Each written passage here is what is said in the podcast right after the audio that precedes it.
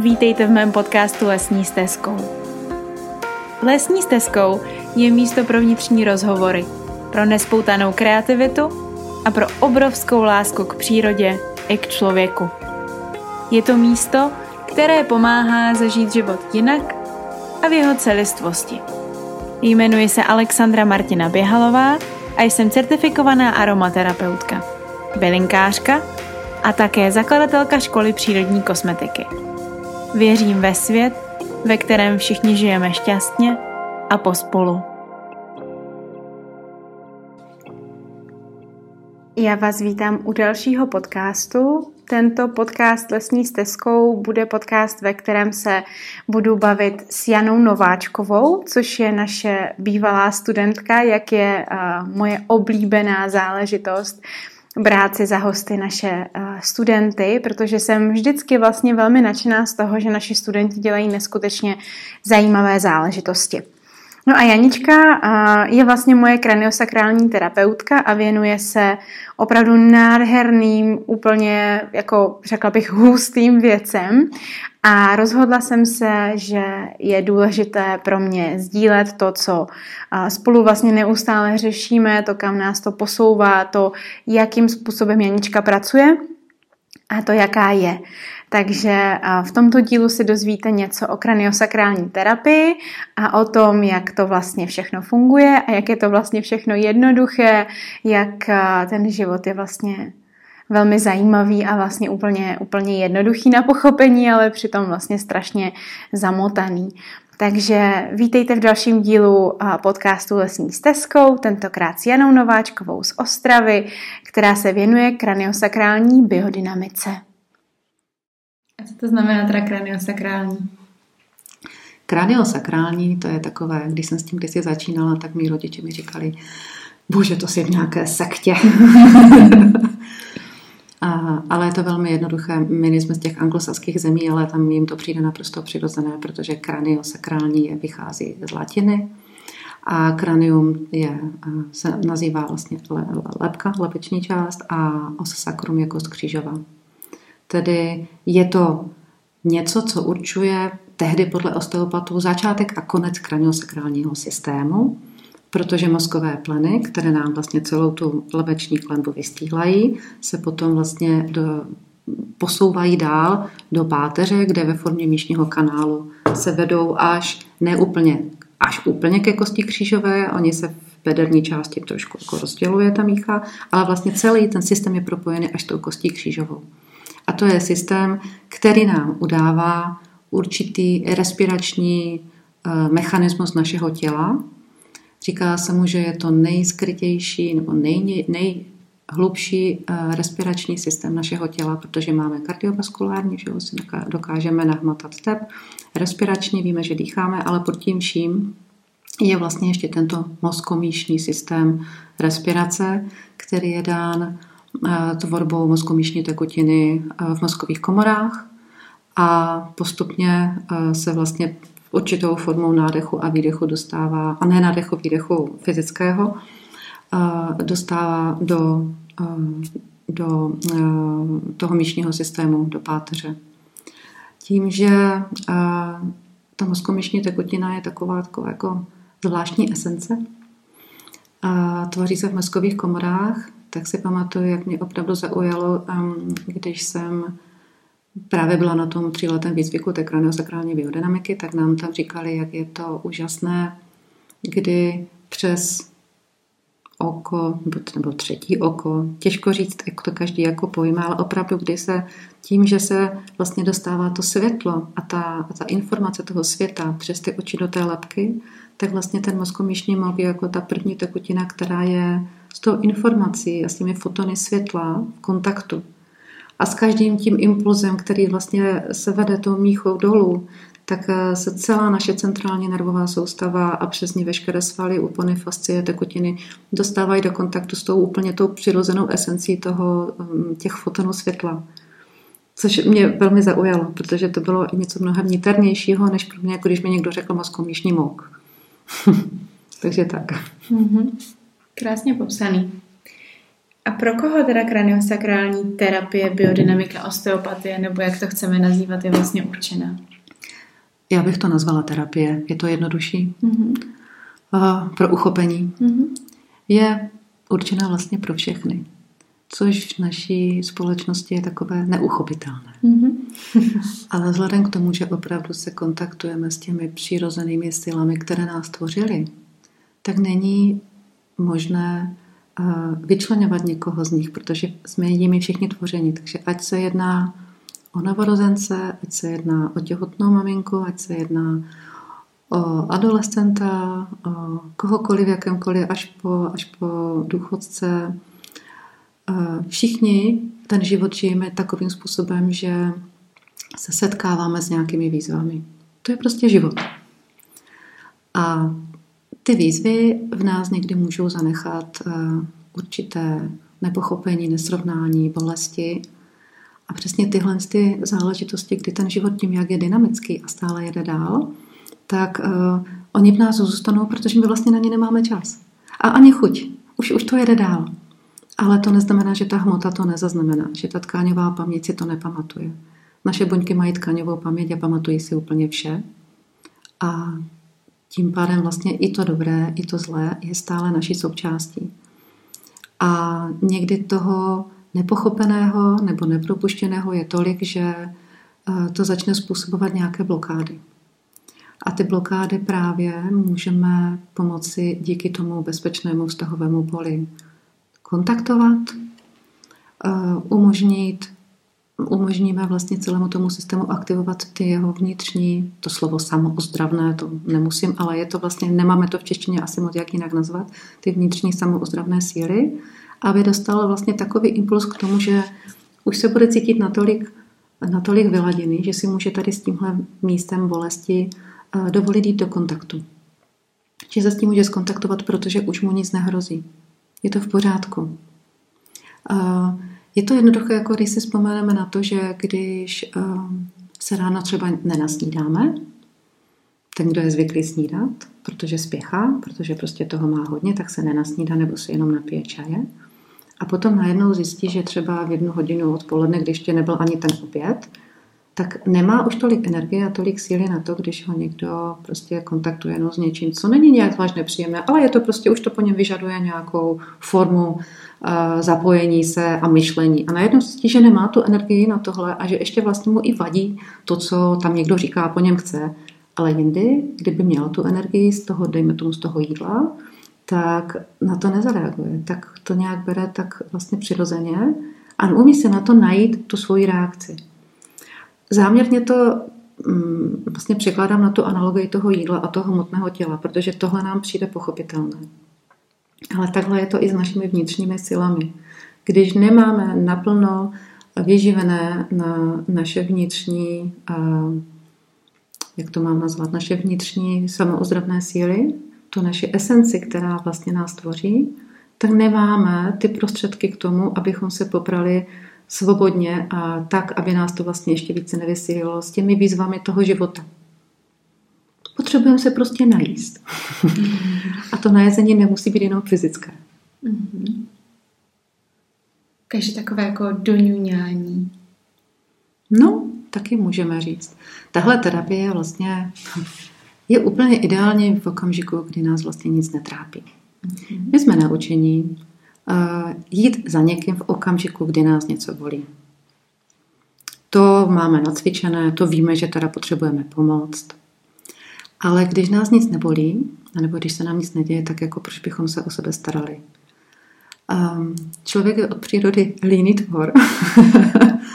Tedy když se mu nic neděje, tak uh, se říká, jo, konečně jste v pohoda, vyložím nohy na stůl, dám si kafe a nic nedělám. A v okamžiku, kdy ho najednou začne při tom vyložení eh, kolen eh, bolet někde, tak řekne, o, budu s tím muset něco dělat. Ale naopak, v okamžiku, kdy se nám nic neděje a je nám dobře, tak vlastně máme eh, mnohem lepší nastavení pro to potkat se s věcmi, které třeba tam někde jsou, anebo které prostě mm, se nějakým způsobem ani už o nich nevím, ale prostě vím, že když něco přijde, tak mě to omezí v tom životě. Že mě najednou se začne špatně dýchat. nebo že mě začne bolet v bedrech, nebo že mě začne bolet hlava, migréna a podobně. A když mě, když mě bolí hlava, vážně, ale vážně nemám prostě chuť se s tím potkat. Nejraději bych někde přece utekla a, a byla v klidu. To je klasický migrénní uh, potřeba lidí, kteří mají migrénu. Jít do tmy, do klidu, úplně se odpojit od celého toho světa. Ale když jsem v klidu, tak to je ideální doba na to potkat se právě s těmi mechanismy, které mě vedou k tomu, že když nejsem v klidu, tak se mi třeba to tělo tímhle způsobem ozývá, že mi dává najevo, že je nějaká disbalance v mé duši, v mém těle. A právě proto kraniosakrální terapie je ideální v době, kdy jsem v pohodě. Kdy mě nic nebolí. Bohužel eh, takovýchhle klientů je jako šafránu. A, a na druhou stranu, když přijdou, tak je to eh, úplně o něčem jiném. Jsou to takové osobnostní ošetření, kdy vlastně má člověk prostor se potkat sám za sebou na té rovině jako bytosti a začne si uvědomovat spoustu věcí o světě a o sobě, jak se v něm cítí a opravdu jsou to takové transformační posuny, protože se vlastně nemusíme zdržovat tím tělem. Mm-hmm.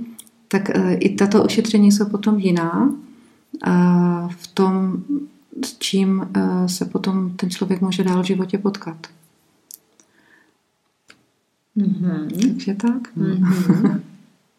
No a když jsme teda u toho ošetření, tak jak to ošetření si mám já jako člověk, který jsem ho nikdy neabsolvoval, zhruba představit, co mě vlastně čeká. Je to úžasného. no, je to velmi jednoduché. To ošetření probíhá na lehátku. Mm-hmm. Jelikož se pracuje s minimálním tlakem, tak i to, když si klient lehne, tak už pro jeho tělo je to mnohem přirozenější v rámci uvolnění se, než když sedí. Že když jdeme spát, tak si prostě jdeme lehnout a tělo má naučený tenhle mechanismus, že jdeme do uvolnění. Probíhá na lehátku i z toho důvodu, že uh, terapeutovi se s ním lépe pracuje. Nemusí se k němu nikam ohýbat extrémně, nepotřebuje, když bys potřebovali do kontaktu s nohami, tak si někde klekat na zem je to, je to vlastně v rámci toho minimálního tlaku eh, nejpříjemnější mm, setkání se obou dvou bytostí. A minimální tlak je i o tom, že je vhodné se vykomunikovat i to, eh, jak se klientovi leží. Jestli by ocenil vyšší nebo nižší polštář, podložit nohy, přikrýt, nepřikrýt. I to dát mu k dispozici informace typu, že když by potřeboval cokoliv, tak eh, vlastně ať si to dovolí hned, protože to je přesně to, kdy nevzniká ani tlak uvnitř. Takové ty výchovné metody. Tak já teď počkám, to vydržím za chvilku, mhm, jak dlouho to ještě budu ležet, jak dlouho to ještě může trvat. Jo, to jsou, to jsou tlaky, které... procesy. Ano, to jsou tlaky, které si neuvědomujeme, ale prostě ty jsou v nás stále. Takže i když by se někomu chtělo jít eh, na toaletu, nebo se chtěl podrbat, nebo měl potřebu nějakým způsobem něco sdělit, tak je to úplně ideální. Mě to neruší jako terapeuta, a naopak to ocením, protože i te, při té práci a při tom ladění můžu někdy navnímat právě takové ty disharmonické nějaké vlny a říkám si, no tak moment, tak z které strany tady tohle jde. A, tam, a to třeba jenom může být z toho, že, že ten dotyčný si nedovolí jenom se třeba podrbat na nose, protože ho tam opravdu něco svědí tak si říká, já to vydržím. Mm-hmm. Odpojím se, odpojím se. A čím více odpojuje, tím víc je tam vlastně toho napětí. Ten terapeutický kontakt je formou doteku rukou. Já osobně pracuji tak, že sedím na židli z boku klienta. Pokud nemá nějaký jiný handicap nebo nějakým způsobem není to možné, tak standardně je to v této fázi, že já sedím vedle lehátka a dotknu se oběma rukama vlastně jeho těla. Většinou je to někde na rameni a někde na úrovni stehna, tak jak mi ty ruce přirozeně přistanou. A ten kontakt je velmi podstatný. Kraniosakrální studenti se učí opravdu o palpaci a o jemnosti doteku, protože ten dotek je vlastně takové propojení se a s tím, kdy tomu klientovu systému dávám najevo, já jsem tady, jsem tady pro tebe k dispozici rozhodně ti nebudu vykládat, co máš jak nejlépe dělat, ale pojďme se spolu usadit a pojďme se podívat na to, jakým způsobem bychom mohli se potkat s tím, co ti udělá dobře. A rozhodně nejsem ten, kdo by říkal, jo, vidím, tady se děje to a to, máš tady takovou bolest, tak budeme dělat tady na tomhle místě. Ba naopak, základem toho prvotního kontaktu je e, to, že terapeut vlastně nejprve usadí se sám v sobě, najde v sobě ten klid, v sobě ten zdroj nějakého toho, toho bezpečí a potom přes ten, přes mechaniku toho propojení se těch biopolí e, automaticky klientů systém napojí tady na tuhle tu možnost. Takže takhle začíná většinou každé ošetření. S dětmi je to trošičku jiné, ty už jsou jinak, ty jsou ještě jinak naladěné, ale s dospělými je to takový standardní postup. No a potom uh, následný proces se těžko popisuje, protože to je u každého jiné. Hmm. Někdo může mít pocit, že se nic neděje, že tam jenom tak jako sedím. Někdy zavřu oči, abych třeba i lépe vnímala. Možná je podstatné říct, že ty terapeutovy ruce nejsou ty, které vysílají nějaké signály, že něco někde jako léčí, a naopak ty jsou vlastně jako takový příjemce. Příjemce těch informací, které nám tkáň, tekutiny a, a další formy projevu života v, v klientově dají najevo, že hele, tady máme nějaké místo, kde bychom se mohli potkat. Někdy se dokonce vlastně na začátku můžeme s klientem domluvit. Pojďte si zkusit říct, pojďte si zkusit projít vaše vlastní tělíčko, kde se cítíte nejlépe, nebo kde cítíte místo, kde bychom se mohli potkat. A já jako terapeut udělám to tež a je někdy zajímavé potom pozorovat, kde se potkáme. A i tohle je taková určitá forma důvěry a respektu vůči tomu systému klienta, že vlastně on nejlépe ví, kde se potřebuje potkat. Mm-hmm. Ty jsi řekla zdroj, mě zajímá ten zdroj. Kde mm. terapeut bere zdroj, anebo kde člověk bere zdroj. Ty o tom už tak moc hezky povídat. o zdrojích. Hezkého povídání o zdrojích. Hezké povídání o zdrojích. Tak zdroj je takové všeobecné slovo, ale Jasně, můžeme se dočíst v mnoha literaturách, že máme vnější a vnitřní zdroje, ale pravdou je, že ten zdroj je něco, co nás dokáže v životě, když ho hlavně, když potřebujeme, dostat, dostat zpátky sám k sobě a tak nějak vystředit. Vnější zdroje jsou fajn. A to Co třeba vnější zdroj? Jsou kamarádi, dovolená, procházka ze psem, jízda na kole, co ještě práce, mm-hmm. jejich, jejich nepřeberné množství. To, že svítí slunce, to, že mi na krmítko při, přistála síkorka, to, že se mi něco podařilo, ale většinou je to něco, co mm, vím, že když si na to vzpomenu, tak mi to udělá dobře. Tak se vlastně propojí díky amygdale, takovému centru emocí v našem mozku, se propojí naše naše já v téhle přítomnosti s naším já v nějaké jiné přítomnosti. A začnou se uvolňovat eh, hormony, eh, které nám udělají dobře. Stejně tak, jako kdybychom si vzpomněli na něco nepříjemného, tak zase začne reagovat tělo jiným způsobem. Takže ten zdroj vnější, zdroj znamená něco, co mě, co mě potká, co mě dokáže vystředit, tak eh, je, je vhodné spojit se s něčím, z čeho mám radost, nebo kdy jsem se cítila opravdu sama sebou z nějakého mhm. důvodu. A pak jsou vnitřní zdroje a to je něco, na čem si každý z nás potřebuje popracovat sám.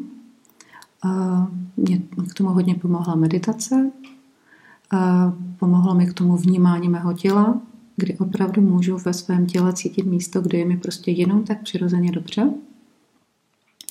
A když to někdo neskusí, tak vlastně si řekne hlavu, hm, tak jako co jako co, jak já mám poznat místo, kde se necítím dobře ale je to všechno, všechno formou pocitu. Hlava to neví, ale tělo ví. Je to pocit. A vnitřní zdroj uh, je moje vlastně vnímání sebe sama jako bytosti. Jak já se cítím být jako žena, jako terapeut, jako bytost samostatná bez nějaké zrovna role, jako matka. Je to něco, kdy uh, já sama sebe cítím jako naprosto vyváženou bytost a díky tomu se můžu snadněji uzemnit, snadněji napojit i nahoru na vesmír a dostat se do svého středu a to je srdce. A z toho srdce potom právě můžu nabídnout celý ten prostor eh, toho vnitřního klidu klientovi, který leží na lehátku. Vnitřní zdroje jsou přístupné úplně každému.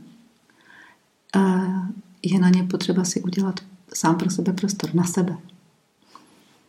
Je to něco, k čemu nás dneska nabádají mnohé nauky a já nevím, různé prostě články, ale je to fakt, že to je naprosto triviální a základní životní um, potřeba. Protože když se s námi něco děje, tak nám ty vnější zdroje najednou nestačí. Tak najednou máme potřebu jich hledat čím dál tím víc a vyhledávat zážitky. Dnešní svět je o tom užívat si. Ale užívat si obyčejný život je něco jiného, než vyhledávat zážitky. Užívat si sebe sama v tom životě má úplně jinou kvalitu prožitku v tom životě, než opravdu jenom ty krásné zážitky, které jsou fajn, ale v okamžiku, kdy něco potřebuju, tak mi už potom jako neposlouží jako ten zdroj. Najednou zjistím, že jsou ploché, že nejsou tak výživné, že je to prostě jenom něco jako to jídlo, že jo, nějaké takové, které mě zalepí, ale ty buňky si z toho nevezmou tu výživu. Je to jenom proto, abych zalepila žaludek, ať tělo neřve. Ale výživa je potom minimální a tím pádem se buňky neobnoví, neregenerují a mají uh, omezenou schopnost uh, potom fungovat stoprocentně. To je to tež. Zdroje. Zdroje. Mhm. Zdroje. No jak se k tomu vlastně celému takhle dostala? Jak ti vlastně kraniosakrální biodynamika vstoupila? Krásnou tvýho, oklikou. Krásného života. Krásnou oklikou. A já vystudovaný ekonom marketingu, ano. Ale taky fajn, tam eh, ty přírodní sely jsou všude přítomné, takže i v tomhle tehdy jsem to nebyla schopna vidět. Ale vlastně dostala jsem se k tomu oklikou díky zdraví své dcery a zdraví svému. Začala jsem hledat cesty, kdy nám prostě v té době klasická medicína nebyla schopna nabídnout uh, tu cestu, která by pro nás byla, jako, nebo aspoň pro mě dlouhodobě přijatelná. A já jsem měla pocit, že v tom řešení vidím vždycky jenom jakoby vyřešení té stávající situace, což je fajn, ale potom ten, ten následný zbytek toho, toho nástěnu vývoje byl pro mě spíš destruktivní, než naopak. Bylo to, a tím, jak se, když jsem byla vlastně čerstvá máma, tak jsem měla pocit, že to přece nemůžu tomu dítěti udělat. Abych ho hned na začátku prostě někde dostala do stavu, kdy už se bude ten stav jenom stabilizovat anebo horšit. To jsem takhle slyšela. Jo, to se zvykněte, až bude větší, tak ještě bude tohle a tamto, nebudu to říkat konkrétně, nicméně prostě byla to nějaká záležitost toho uchopení, že a, není přece možné, abych byla jako vlastně odkázána pouze na tenhle systém. A začala jsem hledat možnosti, ale bylo to v době, kdy nebyl internet. to byla úplně doba ledová, podle slov mé dcery a Začala jsem hledat jiné způsoby, jak, jim, jak se dá k tomu tělu, tehdy k tělu, čistě k tělu jsem hledala prostě opravdu záležitost pro uzdravení těla, jak se k němu dá přistupovat. A um, zjistila jsem objemnou věc. Že svou dceru můžu v mnohem vylečit, když vylečím sama sebe. Mm-hmm. To byla pro mě opravdu tehdy objevná věc nějaké propojení, nějaké napojení, že ona může mít vlastně a mě zrcadlit moje vnitřní traumata a nespracované záležitosti. A začala jsem hledat možnosti, jak teda se s tím potkat a dostala jsem kontakt na různé lidi a kontakt na takový osobnostní rozvojový, nějaký tříletý kurz. A jmenovalo se to ani nevím, jak se to jmenovalo, ale bylo to podle konceptu Barbary Ann Brennan eh, Ruce světla, kde se vlastně prolínaly mm, informace o těle, o psychosomatice, o různých bylinách, o auře, o čakrách, o, psychos, o, o, o spoustě takových energetických záležitostech. Tehdy to pro mě bylo opravdu zjevení. Myslím, že druhá její kniha se jmenuje Zjevení světla teď, když to, o tom mluvím, ale pro mě to opravdu bylo zjevení. A díky těmhle lidem a téhle škole jsem se potkala i s dalšími principy, jako je shiatsu a práce s meridiány. Předtím už jsem se vlastně hodně zabývala ayurvédou a tak se to začalo v tom mém životě všechno zobrazovat a propojovat. A myslím, že i tam jsme se tehdy potkali s fenomenem, který někdo nazval nějaký kraniosakrální, nějaká kraniosakrální terapie. A já jsem se tehdy už v té době o to starala eh, a zabývala, protože mě jedna moje kamarádka, které tehdy, která pro mě tehdy byla i takovou osobou, kterou jsem, které jsem věřila a následovala ji, takže jsem nepochybovala, nepochybovala o tom, že když se tím vydává tím směrem, tak to bude něco zajímavého. Tak mě k tomu navedla. Ona mi jednou říká, ale teď se nemůžeme vidět, jedu na kraniosakrální výcvik. Nebo něco takového. A, a já, aha, dobře.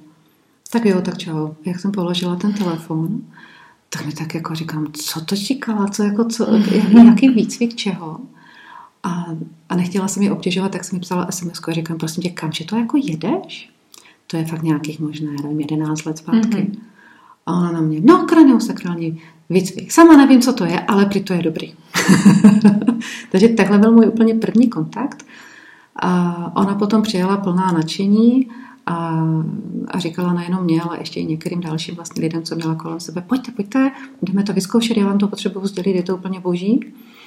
A, a tímhle vlastně vzniklo moje první, nebo první, nějaká moje první iniciace setkání se s nějakým kraniosakrálním rytmem a s něčím, že se to může týkat nejenom jako fyzického těla, ale vlastně i jiných uh, projevů existence naší, naší bytosti. A Potom vlastně, když jsem se to tak jako prolínalo i s, těmi, i s, tě, i s tou školou těch rukou světel, tak tam taky o tom mluvili. A teď se mi začaly všechny ty informace ze šiacu, z čínské medicíny, z detoxikace, kterou se taky zabývám, um, z ayurvedy, z všech těch možných prostě nějakých přístupů a principů k bytosti, k člověku, k tělu, k emocím, tak se mi to začalo tak nějak propojovat a uh, pro mě vlastně se tady ten koncept kraniosakrální terapie stal něčím, kde mm, je takový můj střed, ze kterého umím uh, nahlížet a potkávat se i s těmi dalšími koncepty. Je to, je to, je to můj, vlastně i toto je můj zdroj. Hmm. Ten koncept, já tomu říkám koncept, protože stále je to jenom koncept. Někdo to nazval nějak, někdo to nějak jako pojmenoval a dal tomu nějaký, nějaký směr. Ale tenhle přístup eh, ke zdraví, k tělu, k životu, k lidem i k přírodě mě, tak nějak jako je nejbližší a dokážu se v něm eh, snadně, snadněji orientovat než třeba, třeba právě v šiacu nebo v něčem jiném. A zároveň vidím, jak to všechno vychází jako z toho stejného zdroje. z téhož. Jenom můj systém se tady v tímhle směrem dokáže lépe orientovat a uchopit ty věci. No a potom jsem se teda vydala, protože to všechno bylo fajn, ale nějak jsem měla pocit, že potřebuju uh, získat, protože nejsem lékař, vystudovaný, takže potřebuju získat nějaké další znalosti. A tak jsem se přihlásila na uh, vlastně ten roční výcvik kraniosakrální osteopatie pod vedením Radka Neškrabala, dneska už legendy tady v tomhle oboru. A tam se to vlastně všechno rozjelo. Tam opravdu už nebyla cesta zpátky, tam to, byla, tam to opravdu bylo ze srdce, to byla láska. A zároveň jsem si uvědomila, jak je to široké pole možností a působnosti, ale taky zodpovědnosti. A, a zodpovědně jsem se opravdu učila všechny ty anatomické informace. A jelikož to byla láska, tak jsem se vlastně zároveň přihlásila hned na to, na ten tříletý biodynamický výcvik eh, pod tím a vlastně u nás jediným certifikovaným vedením Švýcarského institutu a tam už vlastně byly i jiné informace, nejenom ty osteopatické, ty tkáňové, tam už jsme se opravdu propojovali vlastně spíš nebo orientovali na tu informaci toho zdraví v těle. A vlastně přes embryologii, přes další ještě hodně podrobnější informace o tělu a fyziologii, a kdy prostě neexistuje jedno vedle bez, bez druhého. není možné. Z mého pohledu není možné, protože tím, že to je opravdu holistický přístup k tělu, tak je potřeba mít uh, povědomí o, a nikdy není konec. jak, znáš takové, jak se říká, čím víc vím, tím víc nevím, jak to vím. A i já si uvědomuji, jak eh, je to nekonečná cesta toho poznávání.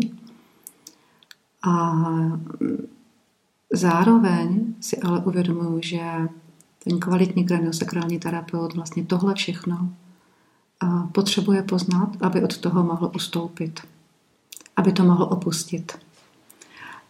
Já se velmi vážím, eh, že jsem v životě se mohla potkat eh, s úžasným učitelem a terapeutem Mikem Paxholem, který vlastně v letošním roce zemřel. A díky němu eh, jsem se mohla potkat právě tady s tímhle principem toho opuštění všeho.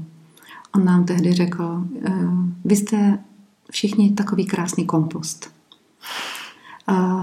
Všechny informace, co jste se kdy dozvěděli, všechny zkušenosti, co jste kdy získali, a nejenom v rámci terapeutické práce, ale v rámci života, v rámci vašeho osobnostního vývoje. Všechno, co jste se kdy prostě, s čím jste se potkali, to vás tvoří. A to jste vy, to je ten kompost, který prostě nějakým způsobem se skládá z mnoha, možná někdy i zbytečných už nebo přebytečných uh, ingrediencí, ale všechno dokupy, když to necháte být, tak to krásně zatleje a vzejde z toho ta podpůrná uh, látka, která může dát eh, vlastně to nejpodstatnější, co potřebuje ten eh, zdravý život. Ten nový život, nějaké ty nové rostlinky. A právě to je to, co mi přijde, že to všechno, co my se učíme, s tím se setkáváme, že to je to, co nás tvoří, ale zároveň při té práci je potřeba od toho všeho odstoupit a dát tomu klientovu systému k dispozici. Tady tohle všechno, tak si vybere tak se vyber, s čím se dneska potkáme, co dneska využijeme, jestli bude chtít tohle nebo tamto, ale já nejsem ten, kdo bude rozhodovat o tom, co on si vybere. A, ale je to taky o tom, co mu všechno můžu nabídnout.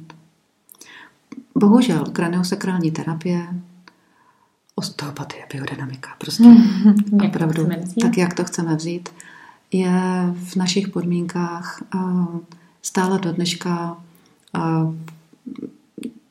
házena do, té, do toho pytlíku té, těch alternativních eh, terapií, alternativních přístrojů. No bohužel, možná někdy bohudík, a já to i vysvětlím, proč bohudík, ale z pohledu výcviku je to i bohužel, protože ono alternativa není nic špatného, je to jenom jiný, jiná, další cesta, je to další přístup. To slovo alternativa se u nás bere jako takové jako něco hanlivého, ale naopak. Je to prostě jedna z alternativ přístupu ke zdraví. Sto lidí, sto možností. Každý reaguje na něco jiného. Ale bohužel tím, že to nemá u nás nějaký jednotný koncept, třeba s čím by se ti terapeuti měli projít, e, jako i jako vývojové, jako bytosti, jako, jako lidé, a pak zároveň, či by si měli projít v rámci těch eh, odborných informací a těch terapeutických dovedností, ty jsou velmi podstatné, tak eh, je v naší republice spousta takových nějakých různých seminářů, kdy um, nikomu to nebrání ten systém. Někdo si udělá kurz a řekne, jo, to chci předávat dál a začne to učit, ale začne to učit tak, že tam spousta věcí třeba um, není na takové, na tak, v takové kvalitě, jak by měla být, aby se z těch mm, zájemců o tu terapii, kteří chtějí být tímhle kvalitním terapeutem, aby se z nich opravdu ti terapeuti stali. Není to samozřejmě dogma. Někteří lidé prostě si najdou tu cestu a hledají a zjistí, že tady to bylo fajn, ale chtěl bych ještě něco jiného. Um, ale je to něco, co eh, v našich podmínkách my, Slovensko, Maďarsko, Polsko, máme to stále ještě takhle jako neukotvené kdežto na západ od našich hranic, ať už je to Rakousko, Německo, Belgie, Francie, Kanada, Anglie, kamkoliv se podíváme, Japonsko, je to terapie, která je součástí nějakého konceptu eh, medicínského. Švýcaři ti jsou v tom už mnohem dál, ti mají zakotvenou už v zákoně a není to ani alternativa, není to ani klasická medicína, zakotvili je někde mezi. Takže hm, ti jsou pro mě takovou jako známkou toho, že to jde. Mm-hmm. a že je to jenom otázka času, kdy i u nás se to postupně začne nějakým způsobem brát eh, jako další opravdu pomocník přístupu ke zdraví, ale zdravému, zdravému životu, nejenom zdraví těla. No a proč jsem řekla i Bohu dík, že to nemá u nás vlastně takovýhle jako ten ještě jasný koncept toho medicínského nějakého přijetí, je proto, že si uvědomuju, jak je naše společnost nastavená na to přijímat nějakou službu, když to je v uvozovkách zadarmo, když je to z toho systému. Ono to nikdy není zadarmo. Nikdo z nás ale nevidí, pokud si nenechá nějaký výpis pojišťovny vědět, kolik jednotlivé úkony stojí. To nikdy není zadarmo. Všichni do toho systému přispíváme. A když nás bolí záda, lékař nám napíše nějaké rehabilitace, tak my je vychodíme. Nebo takhle jsme. Eh, co já opravdu mám zkušenost eh, s informacemi od klientů, kteří ke mně přijdou, tak často slyším, no já jsem tam šel, protože mi to napsali. No jako nic moc, ale tak když mi to napsali, tak jsem těch deset, deset uh, nějakých zákroků nebo terapii prostě využil. Ale jako nic moc, protože tam se mi věnovali 15 minut, tam, kdybych potřeboval, aby to bylo takhle, nebo ta, tady tohle mi nesedělo, ale když mi to napsali, to je přece cestné. A, takže říkám vlastně na druhou stranu, když někdo přijde a fakt opravdu má pocit, že potřebuje pro sebe něco udělat, tak si na to vlastně musí vynaložit svoje vlastní peníze. A v tom okamžiku už je tam takový trochu jiný přístup. Jakože tak teď, jakoby, teď za ty peníze jako něco chci. no a to se dostáváme zase už na tu naši setkávací praxi terapeut-klient, kdy já sice něco chci, ale vlastně ten, kdo pro to něco může udělat, jsem já, jako klient. Ten terapeut je tam opravdu vlastně jako takový, um, takový bod toho, kdy já jako klient najdu v sobě ten klid a tu organizaci k tomu, ať se s tím potkám. A ten terapeut mi potom může dát i nějaké následné mm, nějaké nástěny, s čím bych si třeba mohl nějak jako, mm, pomoct. E, trochu jako nástroje, ale není to nikdy dáno jako musíte to dělat. Musíte cvičit tohle, musíte se věnovat tohle, musíte meditovat. Bože, nic nemusím. Ale pokud já při tom ošetření zjistím, že zrovna tenhle přístup byl pro mě něčím zajímavý, že mi to udělalo dobře, nebo že mi na chvilku přestali tíkat oči, protože už je nedokážu uklidnit ani když mám zavřené oči, nebo že najednou se mi začalo lépe dýchat, nebo že najednou prostě opravdu se mi povolilo to napětí v celé pánvi, tak to můžeme probrat a vlastně ten terapeut může dát uh, nějaký nástin možností, s čím si může klient v rámci svého volného času, i kdyby to mělo být jenom pět minut denně, jako pomoci, s čím se vlastně potkat. A není to technika, která, uh, která by byla samozřejmě samoléčebná, ale jsou to všechno jako pomocníci, kteří ho dovedou k tomu, aby se zase na chvilinku vrátil z toho vnějšího světa zpátky k sobě, aby si vzpomněl na to, že existuje jako člověk, jako bytost, že je tady, a přestal se vlastně zabývat jenom tím vším, co je kolem něj, všechny ty povinnosti, všechny ty kolečka těch, těch různých uh, nutných činností, které musíme vlastně v tom dně vykonat. Takže tak.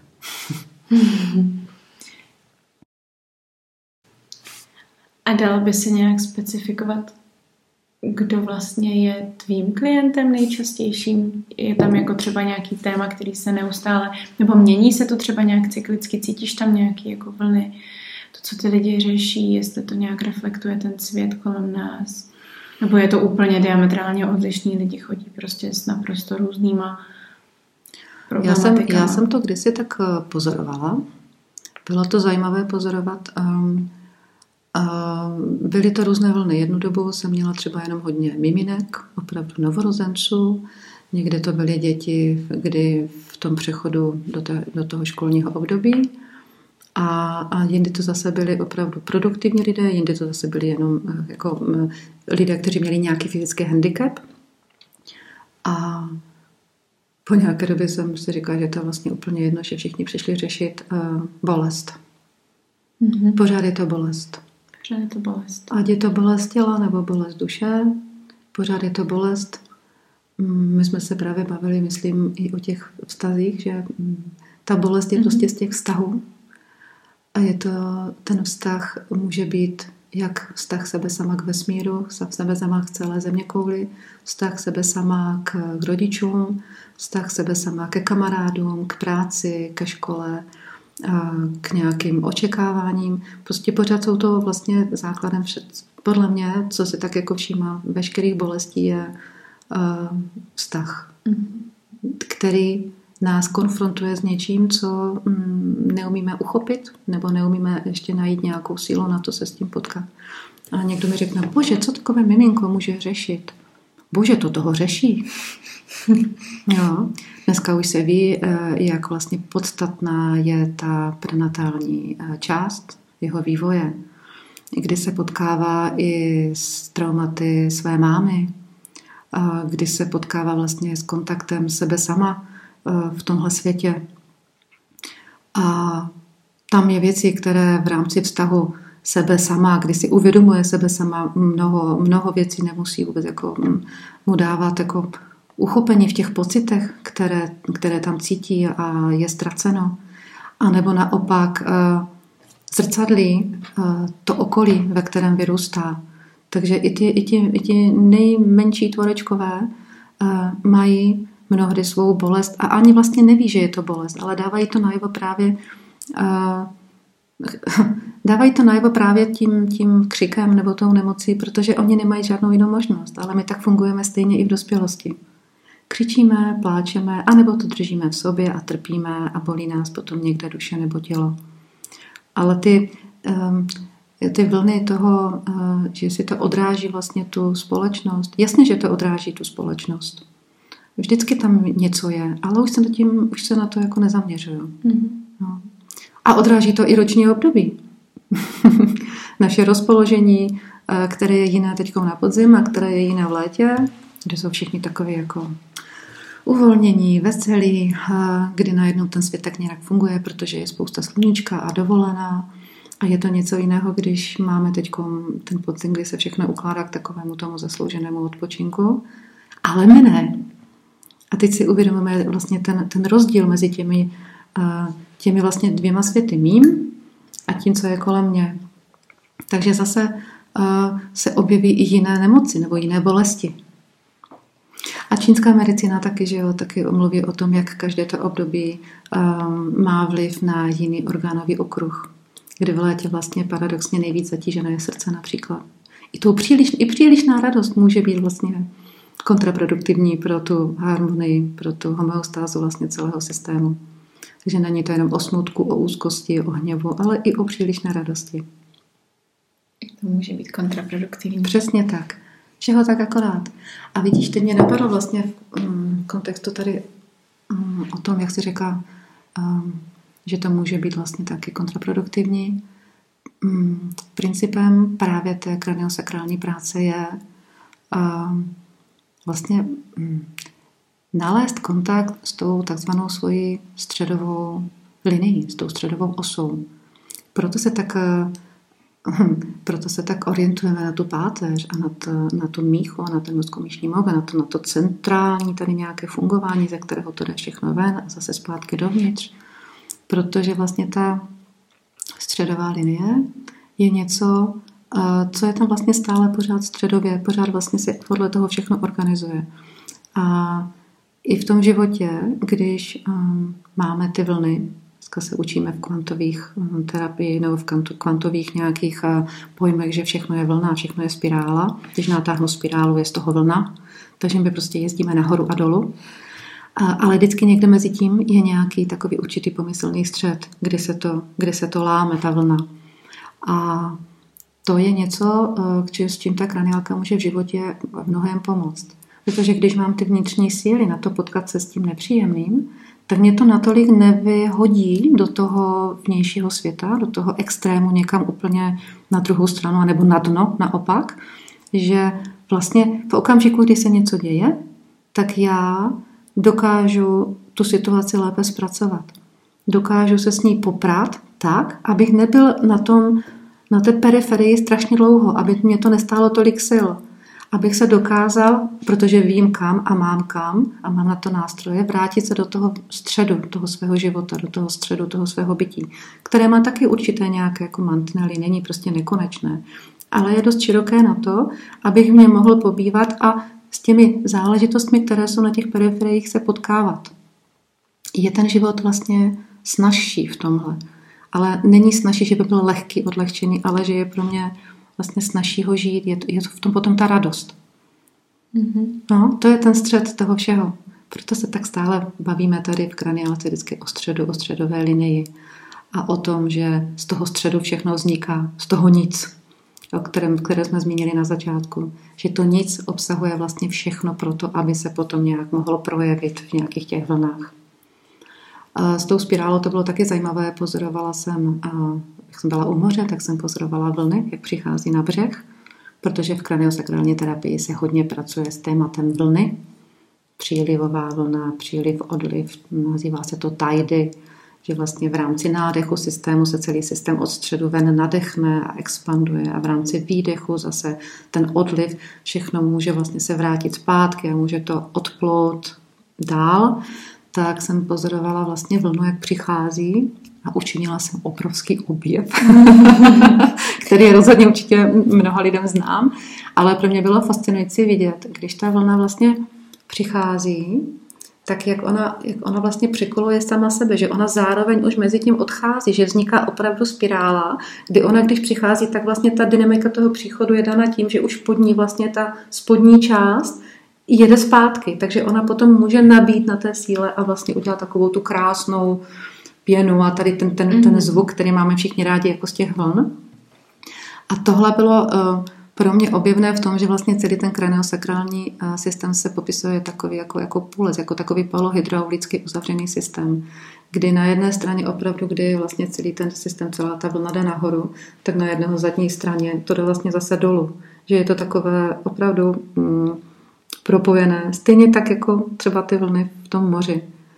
Ehm, což mě přivádí zpátky k tomu, že to není nic nového, nic objevného, je to jenom to, že někdo byl tak šikovný a dokázal tyhle ty přírodní zákonitosti, které tady fungují od věky věku, uvidět v takové formě, že je dokázal převést na lidské tělo. A nebo nejenom na tělo, na lidskou bytost. A dokázal to popsat, dát pro ten rozum tomu nějaké slova, nějaké, nějaké koncepty, které jsou uchopitelné pro naše racionální mysl že se to mohlo začít rozvíjet. Což eh, za to děkuju, protože jinak bych dneska nemohla dělat to, co dělám a, a netěšilo by mě eh, být vlastně opravdu v téhle rovině eh, v rámci svého pracovního projevu v životě, který mě velmi těší. Je to, je to radost, když má člověk opravdu ve svém životě pocit, že, je, že tvoří uh, sám ze sebe a že je vlastně tvořeno že není ani tak, že by tvořil, ale je tvořeno. Hmm. Že to jde prostě z toho, z toho vnitřku a, a nejenom z toho srdce. Opravdu to je vlastně to dávání. Hmm. A abych jenom, abych jenom ještě dokreslila to, že to není zase jenom nějaká taková jedna z terapií, jakože je to prostě nebo něco úžasného, extrémního. Je to úžasné, ale tak jako všechno ostatní. Eh, nedávno jsem dostala do rukou kniha Živoucí dýchání, mám pocit. Eh, kde rakouská lékařka popisuje na principu nádechu a výdechu a mm, palpace těla prakticky totožné eh, principy, které tady někdo popsal v nějaké kraniosakrální mm, terapii nebo biodynamice. Teď už opravdu spíš se dotýkáme té biodynamického, toho biodynamického modelu. Mm-hmm. No. A, a bylo to velmi pěkné zjistit, že eh, vlastně je úplně jedno, jak to kdo nazve, ale když se propojí s tím vnitřním, co nás tvoří. A to, to propojení vždycky jde přes uh, pocit, přes tělo. Přes to tělo je to vlastně nejjednodušší. Opravdu, když se potkáme s tělem, tak a nemáme tam nějakou potřebu to hodnotit, jenom se potkáme, jenom prostě nasloucháme, co se ukáže, jaký věm, jaký pohyb, tak uh, když se s tím propojíme, tak zjistíme, že to je vlastně pořád totež. Ten princip je pořád stejný. To je na tomto krásné. A proto miluji přírodu, která vlastně byla ještě mnohem dříve mou láskou, než uh, jsem se dostala tady k téhle práci. Pro mě to vlastně není práce. To slovo práce je taky zavádějící, ale nazvěme to nějak v rámci rozdělení struktury společnosti, struktury společnosti mm. přesně tak. Mm-hmm. No a nakonec dala bys nějaký doporučení, protože tady už bylo vlastně několikrát zmíněno homeostáza, mm-hmm. nějaký ten jako vnitřní harmonický stav, tak Co byste dala jako doporučení jako terapeut, jako kraniosakrální terapeut pro běžného člověka, co může ve svém životě dělat, aby se udržoval v rámci toho zdraví, v rámci té homeostáze, tak jak jste tady o tom vlastně povídala? Co tě tak jako hned napadne? No, jako první mě napadlo opravdu aspoň si najít pět minut každý den, mm-hmm. a sám na sebe a jenom, jenom naslouchat, jak se vlastně mám a ne hodnotit, jak se mám, ale jak se cítí. Jak se třeba cítí moje tělo, když už jsme se bavili o tom těle. Mm-hmm. A já to často říkám i klientům, takže to není nic nového. Prostě, když si zkuste si právě jenom třeba lehnout na konci dne, když u toho usnete, je to fajn, ale zkuste si jenom navnímat, jak se cítí vaše tělo. Je lehké, je těžké, je někde uh, uvolněné, někde je stažené, je tam teplo, je tam zima. Uh, už jenom tohle je prvotní kontakt uh, sami za sebou, kdy stáhneme to vědomí z prostoru někde univerzá celého toho života jenom zpátky k sobě jako k bytosti. Je to kontakt se mnou. A o tom my vlastně celý den nevíme. My zapomínáme na to vlastně být v kontaktu se sebou, protože máme tu potřebu být v kontaktu s těmi druhými, ať už z jakéhokoliv důvodu.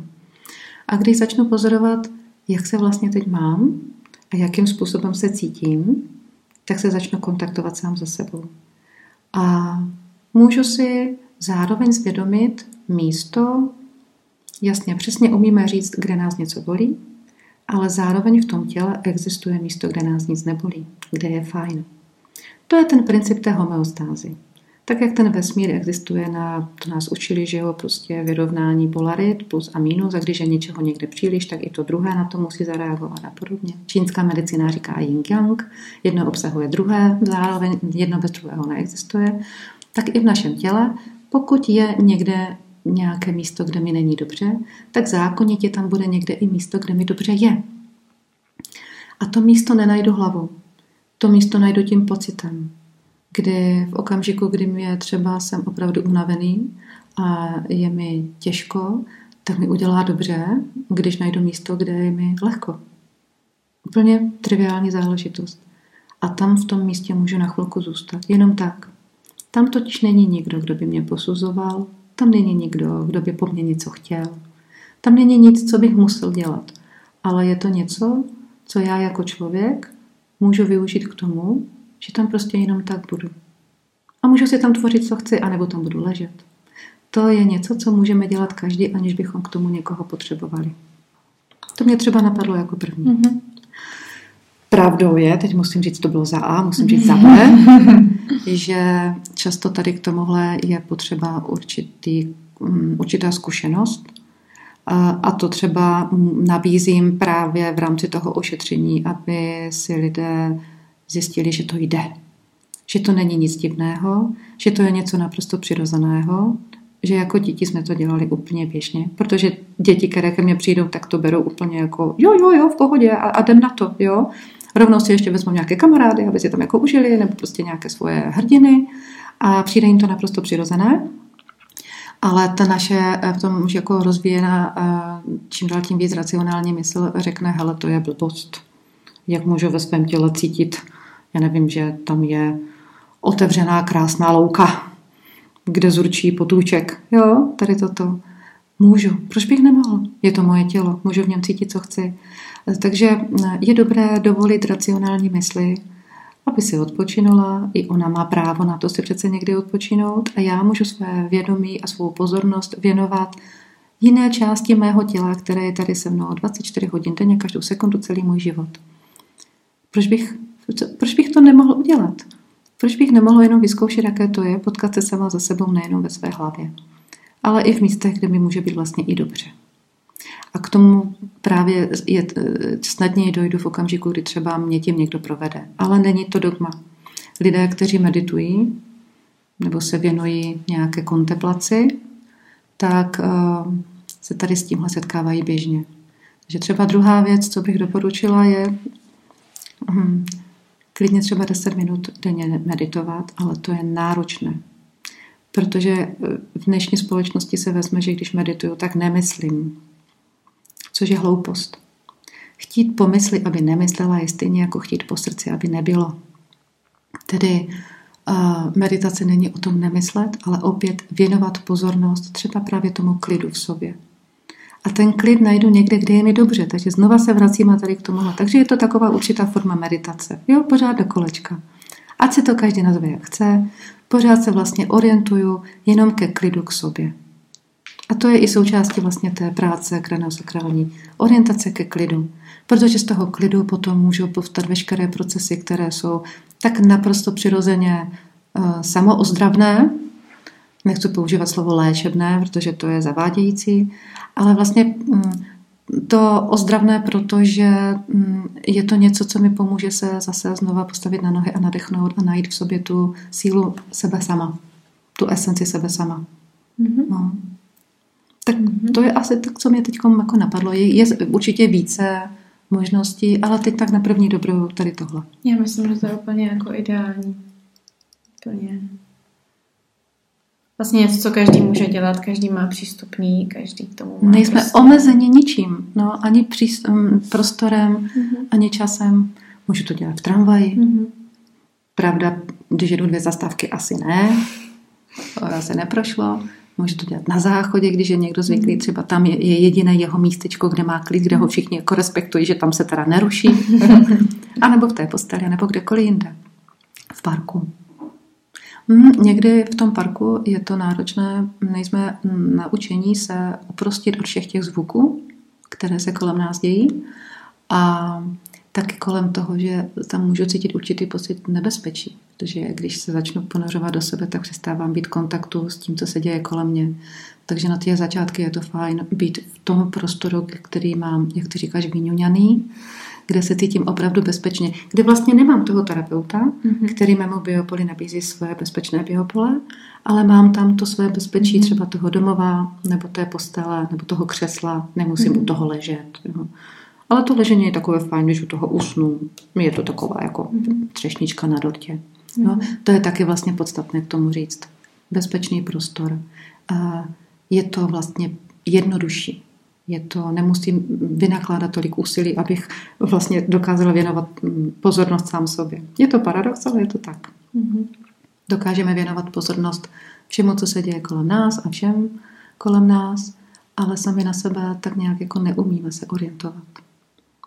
A to říkám, to by se měla učit minimálně v první třídě.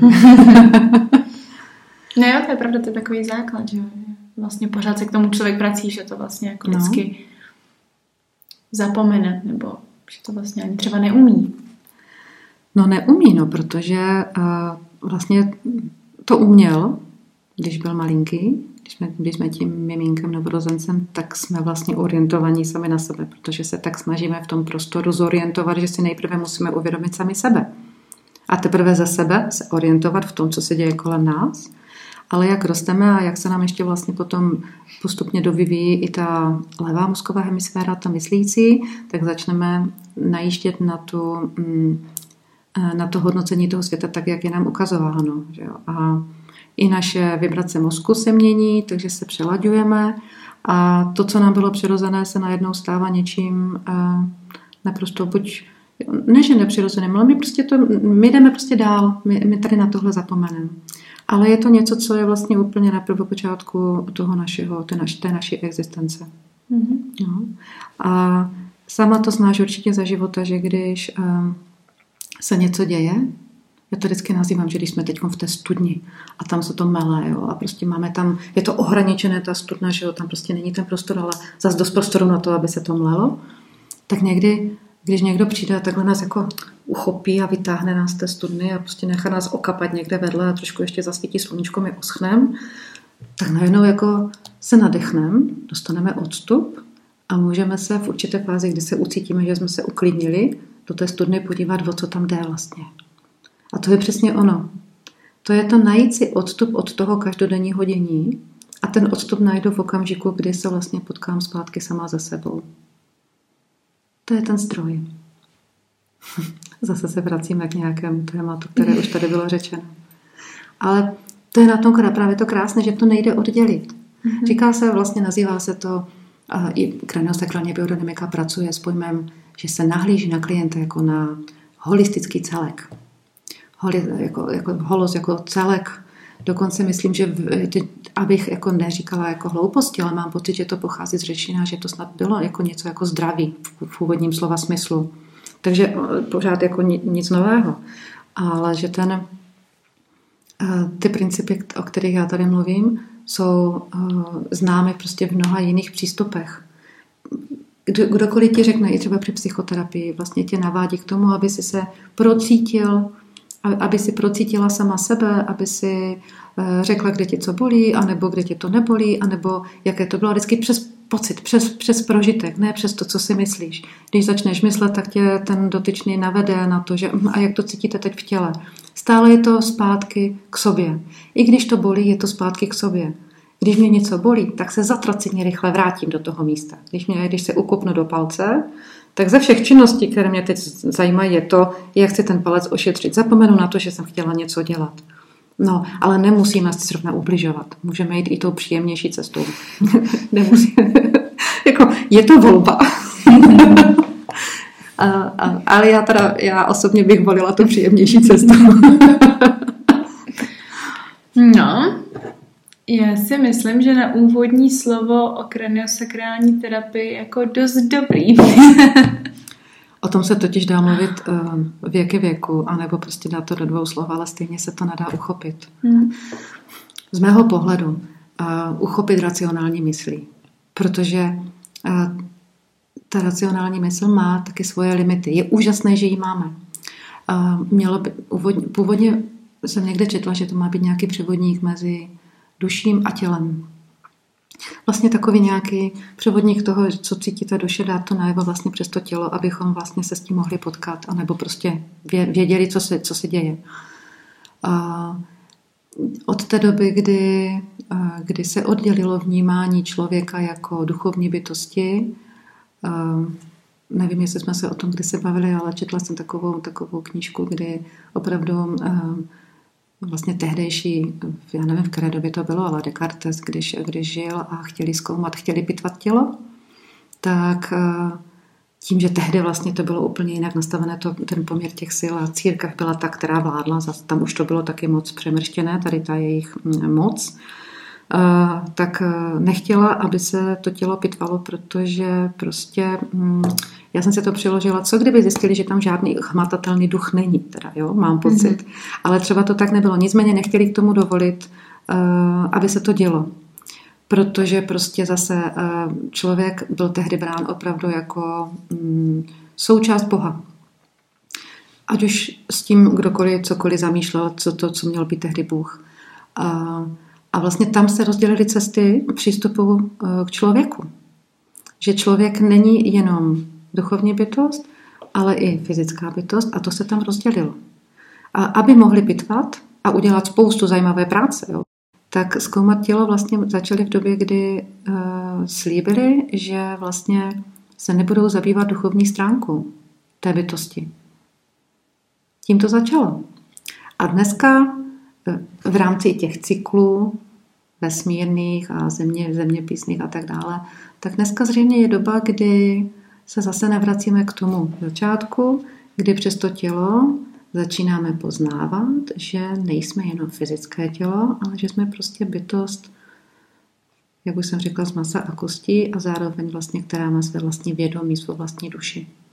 Že jsme prostě ten celek. Mm-hmm. A zase se k tomu vracíme. Přesně tak. Akorát druhou cestou.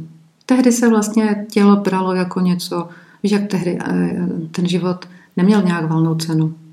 Tam bylo jedno, jestli někoho tam někde prostě se střelíš um, někde ze srázu nebo něco zase jako jasně, nebylo to asi bráno tou společností, nebylo to v rámci těch, těch, těch duchovních principů, mm-hmm. Ale zase jako až tak se to neřešilo, si myslím, protože eh, ten život byl tak těžký, že se umíralo na spoustu nemocí eh, a bylo spousta válek, takže i ta eh, ten, ten život byl kratší, takže i ten přístup k tomu tělu, prostě bralo se to jinak, zřejmě. To teď můžu jako jenom mm-hmm. tak mhm. jako dedukovat podle toho, co, co jsem se zajímala. Když to dneska je takový kult těla, že se zapomíná na cokoliv jiného. Je to extrém a zase vracíme se někde do toho středu. Přes ty extrémy. Hmm. A uvidíme, kam nás to dovede. Hmm. Jo. A jsem ráda za kranosakrální terapii, která může právě být zase takovým jedním dílečkem v tom všem konání a návratu do toho středu. Nic není samospasitelné, nic nefunguje jenom tak. Ale už jenom to, když, jak se říká, věř a víra tvá tě uzdraví. Když tomu mozku dáš nějakou hodnotu, kterou on je eh, ochoten akceptovat na základě nějakých svých zkušeností a znalostí, tak v ten moment se to vlastně stane určitou eh, mantrou, určitou vírou pro toho člověka. A když ten člověk tomu věří, tak je jasně, někdo to nazve placebo efekt, ale to je opravdu ta samoobnová schopnost toho těla, které každé tělo má. A když věří, tak tomu vlastně dá úplně ještě jako požehnání, že teda může se to stát.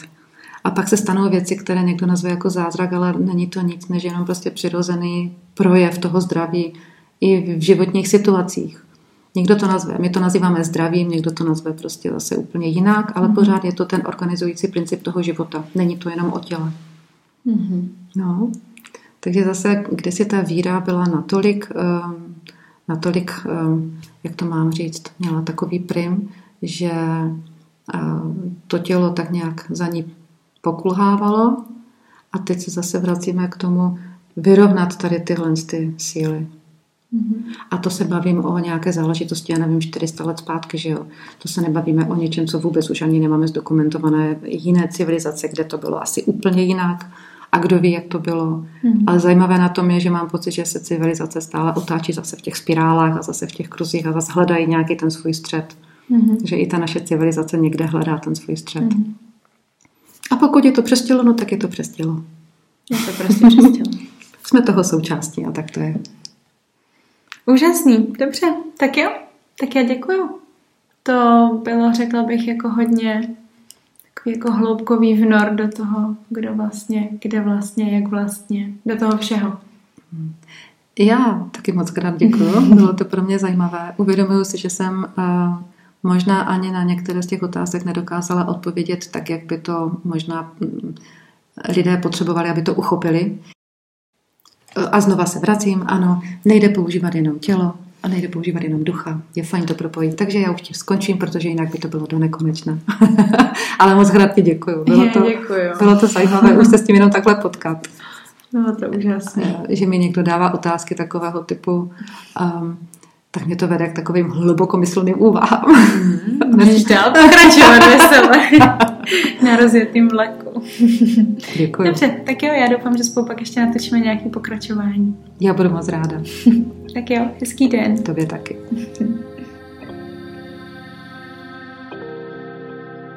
Děkuji, že jste se se mnou vydali lesní stezkou. Jmenuji se Alexandra Martina Běhalová a nový podcast vychází každý pátek.